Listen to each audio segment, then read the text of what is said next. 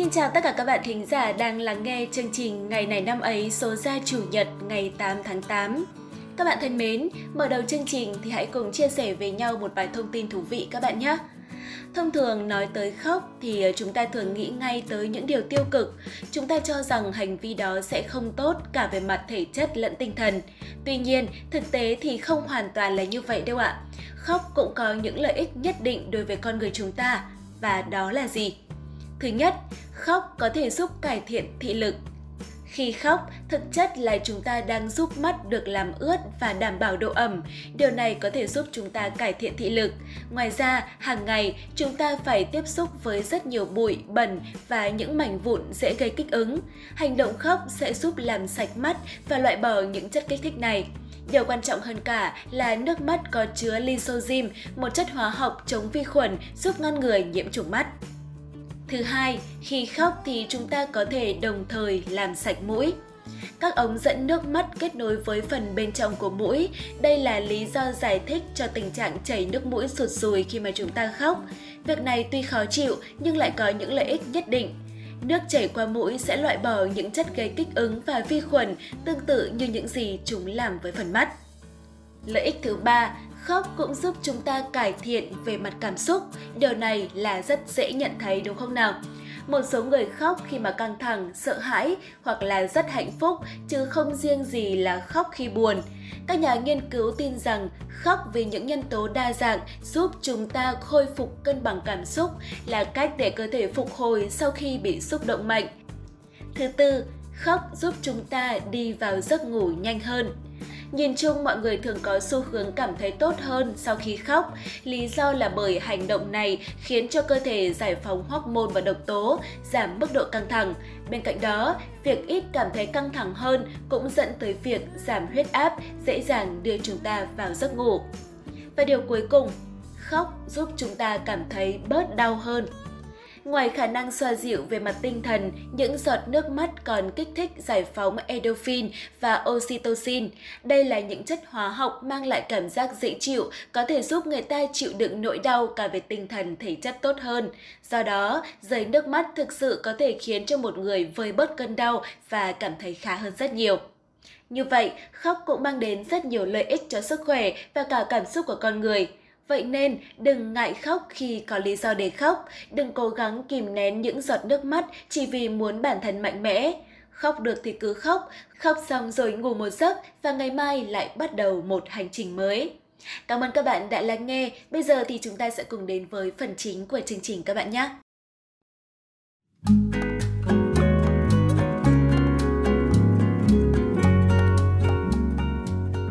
Bạn thân mến, hôm nay là ngày mùng 8 tháng 8, ngày thứ 220 trong năm.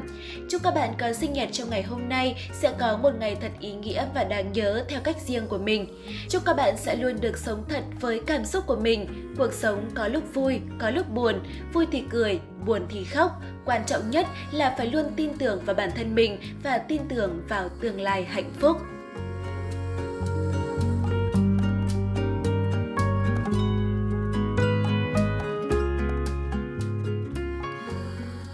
Theo chương trình, hãy cùng lắng nghe món quà của chúng mình ngày hôm nay. Như thường lệ, đó là một câu danh ngôn.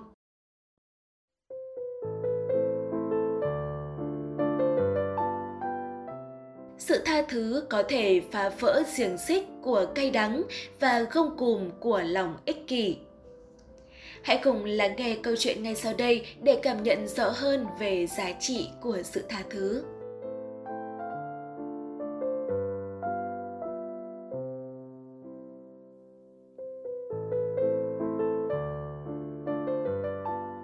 Chuyện kể rằng có hai người bạn thân cùng nhau đi trên sa mạc hoang vắng. Trong suốt cuộc hành trình, họ đã tranh cãi với nhau rất nhiều.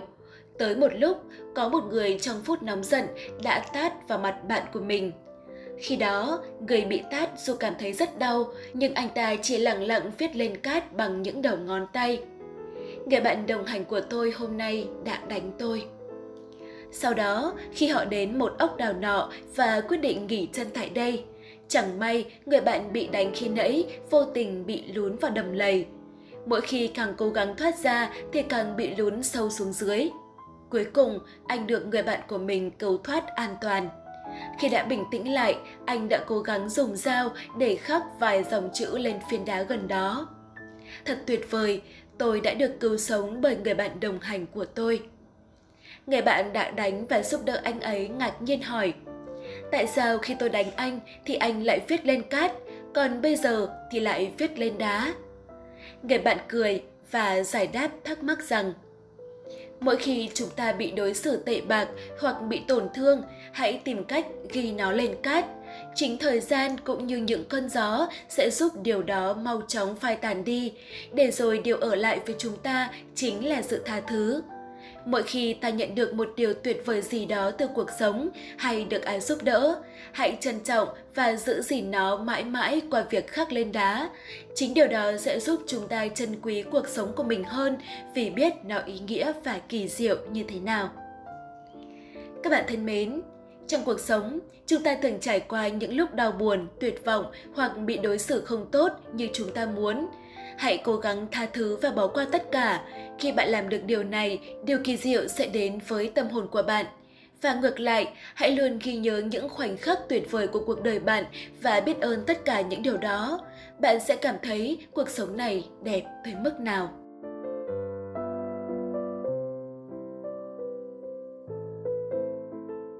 Và bây giờ sẽ là thời gian để chúng ta cùng tìm hiểu xem ngày hôm nay của những năm về trước đã có những sự kiện quan trọng nào xảy ra. Đây sẽ là những kiến thức rất thú vị mà có thể là các bạn chưa biết.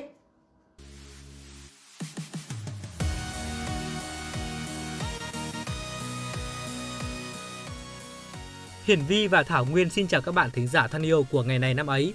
Hôm nay là ngày mùng 8 tháng 8, ngày thứ 220 trong năm. Ngày này của nhiều năm về trước có những sự kiện gì đã diễn ra, tất cả sẽ có trong chương trình ngày hôm nay của chúng ta. Ngày này năm ấy, người bạn đồng hành không thể thiếu dành cho những người yêu thích tìm hiểu về lịch sử.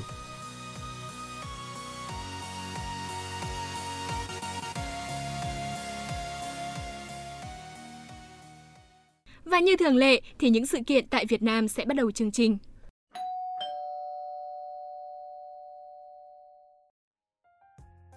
Cố Chủ tịch Quốc hội Việt Nam, Phó Chủ tịch Hội đồng Nhà nước Việt Nam từ năm 1987 đến năm 1992, Lê Quang Đạo, sinh ngày 8 tháng 8 năm 1921. Ông cũng từng là một tướng lĩnh quân đội nhân dân Việt Nam, các bậc trung tướng. Ông tên thật là Nguyễn Đức Nguyện, quê phường Đình Bảng, thị xã Từ Sơn, tỉnh Bắc Ninh, trong một gia đình có truyền thống yêu nước. Tại Đại hội Đảng Cộng sản Việt Nam khóa 3 năm 1961, ông được bầu làm ủy viên dự khuyết Ban chấp hành Trung ương Đảng từ năm 1968 đến năm 1972, ông làm chính ủy các chiến dịch quân sự lớn như đường 9 Khe Xanh, đường 9 Nam Lào và Trị Thiên giải phóng Quảng Trị. Năm 1974, ông là ủy viên thường trực Quân ủy Trung ương, phong quân hàm Trung tướng, Giám đốc Học viện Chính trị Quân đội. Tại Đại hội Đảng Cộng sản Việt Nam khóa 4 năm 1976, ông được bầu làm Ủy viên Ban chấp hành Trung ương Đảng, Ủy viên Ban Bí thư Trung ương Đảng Cộng sản Việt Nam. Từ năm 1982, ông là Bí thư Trung ương Đảng, trưởng Ban Khoa giáo Trung ương, phụ trách công tác dân vận khoa giáo và tham gia đoàn Chủ tịch Ủy ban Trung ương Mặt trận Tổ quốc Việt Nam. Năm 1987 đến năm 1992, ông là Chủ tịch Quốc hội, Phó Chủ tịch Hội đồng Nhà nước. Gần một năm sau khi ông làm Chủ tịch Quốc hội, luật đất đai đã được thông qua. Từ năm 1988, ông là Bí thư Đảng đoàn Ủy ban Trung ương Mặt trận Tổ quốc Việt Nam. Tháng 8 năm 1994, ông là Chủ tịch Đoàn Chủ tịch Ủy ban Trung ương Mặt trận Tổ quốc Việt Nam. Ông là Ủy viên Ban chấp hành Trung ương Đảng Cộng sản Việt Nam từ khóa 3 đến khóa 6, Bí thư Trung ương Đảng các khóa 4 và 5 từ năm 1976 đến năm 1986, đại biểu Quốc hội khóa 8 và khóa 9. Ông mất ngày 24 tháng 7 năm 1999 tại Hà Nội và được an táng tại Nghĩa Trang Mai Dịch, huyện Từ Liêm, thành phố Hà Nội. Tên ông được đặt cho đường phố ở Hà Nội, nối Lê Đức Thọ với đại lộ Thăng Long. Ở Huế, từ đường Tố Hữu, phường An Đông. Ở Đà Nẵng, đoạn cắt Phan Từ đến đoạn cắt Nguyễn Văn Thoại. Ngày 8 tháng 8 năm 1926 là ngày sinh của nhà thơ trào phúng Việt Nam Dương Quân. Ông quê tại xã Quỳnh Đôi, huyện Quỳnh Lưu, tỉnh Nghệ An. Đầu năm 1959, ông được giới thiệu vào làm phóng viên báo Lao động – Ông làm việc tại đó cho đến khi từ giã cõi đời. Thơ ông ngôn ngữ mộc mạc, bình dân, dí dỏm, hài hước, rõ ràng và thông hoạt, nhuần nhuyễn ca dao tục ngữ, trong những bài thơ châm biếm thói hư tật xấu của xã hội. Xảo quyệt thủ đoạn của những ông quan tham lam, ông sử dụng câu từ mạnh bạo, dứt khoát, ngòi bút châm biếm của ông sắc nhọn. Ông có tài lẩy kiều và tập kiều vào trong thơ của mình. Thơ ông có duyên, cái duyên châm biếm từ bên trong mà người đọc bật cười và đồng ý với vấn đề ông đặt ra, chứ không đơn thuần là những chữ nghĩa hay vần điệu. Ông mất tại nhà riêng khu tập thể Khương Thượng, quận Đồng Đa, Hà Nội trong cảnh bần hàn neo túng. Suốt đời, ông chưa đi hết bậc lương cán sự. Gia đình, người thân, bạn bè đưa ông trở về nằm trên quê hương làng Quỳnh, tên gọi tắt làng Quỳnh Đôi, Quỳnh Lưu, Nghệ An, một làng quê nghèo, nhỏ bé mà hiếu học. Mảnh đất ấy hàn sĩ nhiều hơn trọc phú, trong mộ địa họ Dương, bên ông còn có bà Hoàng Thị Huê, người vợ thủy chung theo ông suốt đời nhẫn nhục, chịu đựng chia sẻ cùng ông những năm tháng dài cay cực nhất vì một thời sống và viết không đơn giản của ông. Vợ ông là con gái nhà cách mạng kháng chiến chống Pháp, liệt sĩ Hoàng Văn Hợp, người lãnh đạo phong trào khởi nghĩa Xô Viết Nghệ Tĩnh năm 1930-1931. Các tác phẩm nổi tiếng của ông bao gồm Cô gái trên đồi tre, Chuyến bè xuôi, Trên đè dưới búa. Ngày 8 tháng 8 năm 1957 là ngày thành lập của Viện Đại học Đà Lạt, cơ sở giáo dục bậc đại học thứ hai của miền Nam Việt Nam. Viện Đại học Đà Lạt là một viện đại học tư thục dưới sự điều hành của Giáo hội Công giáo Việt Nam ở thành phố Đà Lạt dưới chính thể Việt Nam Cộng Hòa. Năm 1975, dưới chính quyền mới, viện đại học này bị giải thể. Cơ sở của Viện Đại học Đà Lạt ngày nay là Trường Đại học Đà Lạt, một trường thành lập năm 1976 và hoạt động cho đến ngày nay. Sự kiện cuối cùng diễn ra tại Việt Nam đó là vào ngày 8 tháng 8 năm 2005, giáo sư, nhà sử học, nhà khảo cổ học Trần Quốc Vượng qua đời ở tuổi 71. Ông được xem là một trong tứ trụ Lâm Lê Tấn Vượng của sử học Việt Nam đương đại, tức gồm các giáo sư Đinh Xuân Lâm, Phan Huy Lê, Hà Văn Tấn và Trần Quốc Vượng. Theo lời giải thích của chính ông, đó là chuyện huyền thoại, có lẽ hình thành vào cuối thập kỷ 1960, khi cả bốn ông đều nổi tiếng học giỏi. Ra trường vào giữa thập kỷ 1950, ba ông Lâm, Lê, Vượng học cùng khóa, còn ông Tấn học sau, thủ khoa năm 1957. Sau đó, theo lệnh của khoa, ông và giáo sư Hà Văn Tấn góp sức xây dựng ngành khảo cổ học của khoa sử, vì sau năm 1954, khi Pháp rút khỏi Việt Nam, thì ngành khảo cổ Việt Nam hầu như chỉ còn là con số 0, không có một nhà khảo cổ học nào. Ông đã lên lớp đầu tiên về khảo cổ học Việt Nam niên khóa 1959-1960, cùng với sự giúp đỡ tư liệu của giáo sư Hà Văn Tấn. Ông đã được chính phủ Việt Nam tặng huân chương lao động hạng nhất 1997 và rất nhiều huân chương khác Ngày 20 tháng 1 năm 2012, ông được Chủ tịch nước ký quyết định truy tặng Giải thưởng Hồ Chí Minh đợt 4 về khoa học công nghệ với cụm công trình văn hóa Việt Nam, truyền thống và hiện đại gồm 3 tác phẩm: Văn hóa Việt Nam, Tìm tòi và suy ngẫm, Việt Nam cái nhìn địa văn hóa, trên mảnh đất ngàn năm văn vật. Tên ông được đặt cho một phố ở quận Cầu Giấy, thành phố Hà Nội, đoạn từ ngã ba giao cắt đường Xuân Thủy tại số nhà 165 đến ngã ba giao cắt đường Phạm Hùng đối diện Bệnh viện Y học cổ truyền dài 750m, rộng 13,5m. Tên ông cũng được đặt cho một phố tại khu đô thị Liêm Chính, thành phố Phủ Lý, tỉnh Hà Nam, dài 1.000m, rộng 18m, đoạn từ điểm giao cắt phố Trần Quang Tặng đến đoạn giao cắt với đường 68m. Tiếp tục chương trình sẽ là những sự kiện diễn ra trên thế giới.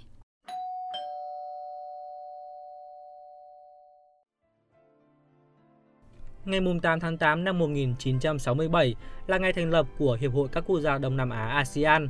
Đây là một liên minh chính trị, kinh tế, văn hóa và xã hội của các quốc gia trong khu vực Đông Nam Á, với các thành viên đầu tiên là Thái Lan, Indonesia, Malaysia, Singapore và Philippines để thể hiện tinh thần đoàn kết giữa các nước trong cùng khu vực với nhau, đồng thời hợp tác chống tình trạng bạo động và bất ổn tại những nước thành viên. Sau hội nghị Bali năm 1976, ASEAN xúc tiến chương trình cộng tác kinh tế, nhưng các nỗ lực đều đi đến bế tắc vào giữa những thập niên 1980. Phải đợi đến năm 1991 khi Thái Lan đề xuất thành lập khu vực thương mại tự do thì khối mậu dịch ASEAN mới hình thành. Hàng năm, các nước thành viên đều loan phiên tổ chức các cuộc hội họp chính thức để tăng cường hợp tác. Tính đến năm 1999, ASEAN gồm có 10 nước thành viên. Năm 1995, Việt Nam trở thành thành viên thứ 7 của tổ chức.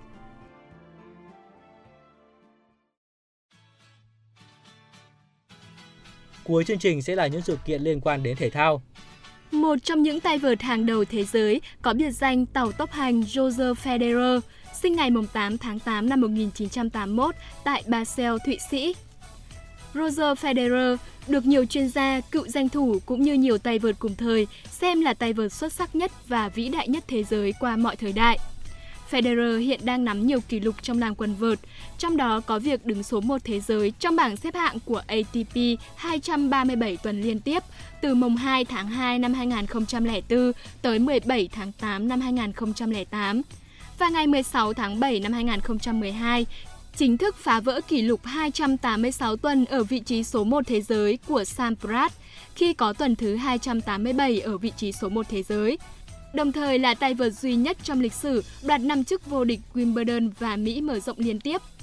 Federer đã đoạt 18 danh hiệu Grand Slam, vượt qua kỷ lục cũ của Sampras là 14 danh hiệu và là một trong 6 tay vợt trong lịch sử vô địch cả 4 giải Grand Slam.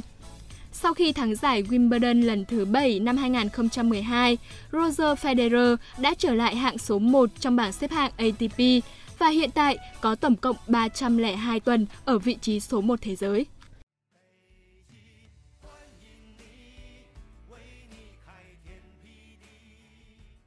Thế vận hội Bắc Kinh khai mạc vào ngày 8 tháng 8 năm 2008.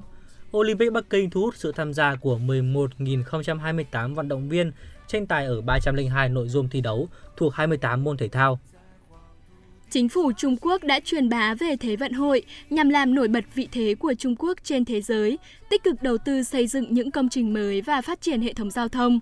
Tổng cộng 37 khu thi đấu được sử dụng để tổ chức các sự kiện thể thao, trong đó bao gồm 12 công trình được xây mới.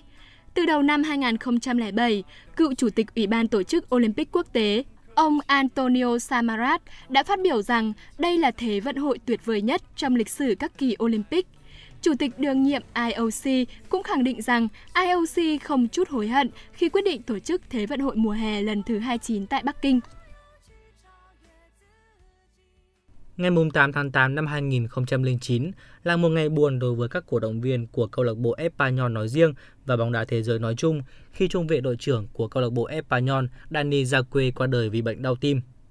Anh sinh ra tại thành phố Barcelona, xứ Catalan và là một cầu thủ tài năng, anh đã trở thành thần tượng số 2 chỉ sau Lionel Messi của người hâm mộ La Liga và đặc biệt là cổ động viên Espanyol.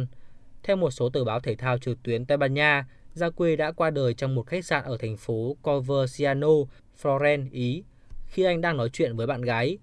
Sau khi biết Gia Quê bất tỉnh thì chị đã gọi điện cho đồng đội của anh để xem có chuyện gì xảy đến với anh, nhưng dự tỉnh đã quá muộn. Đến đây thì thời lượng của ngày này năm ấy hôm nay cũng đã hết. Xin cảm ơn các bạn đã chú ý lắng nghe.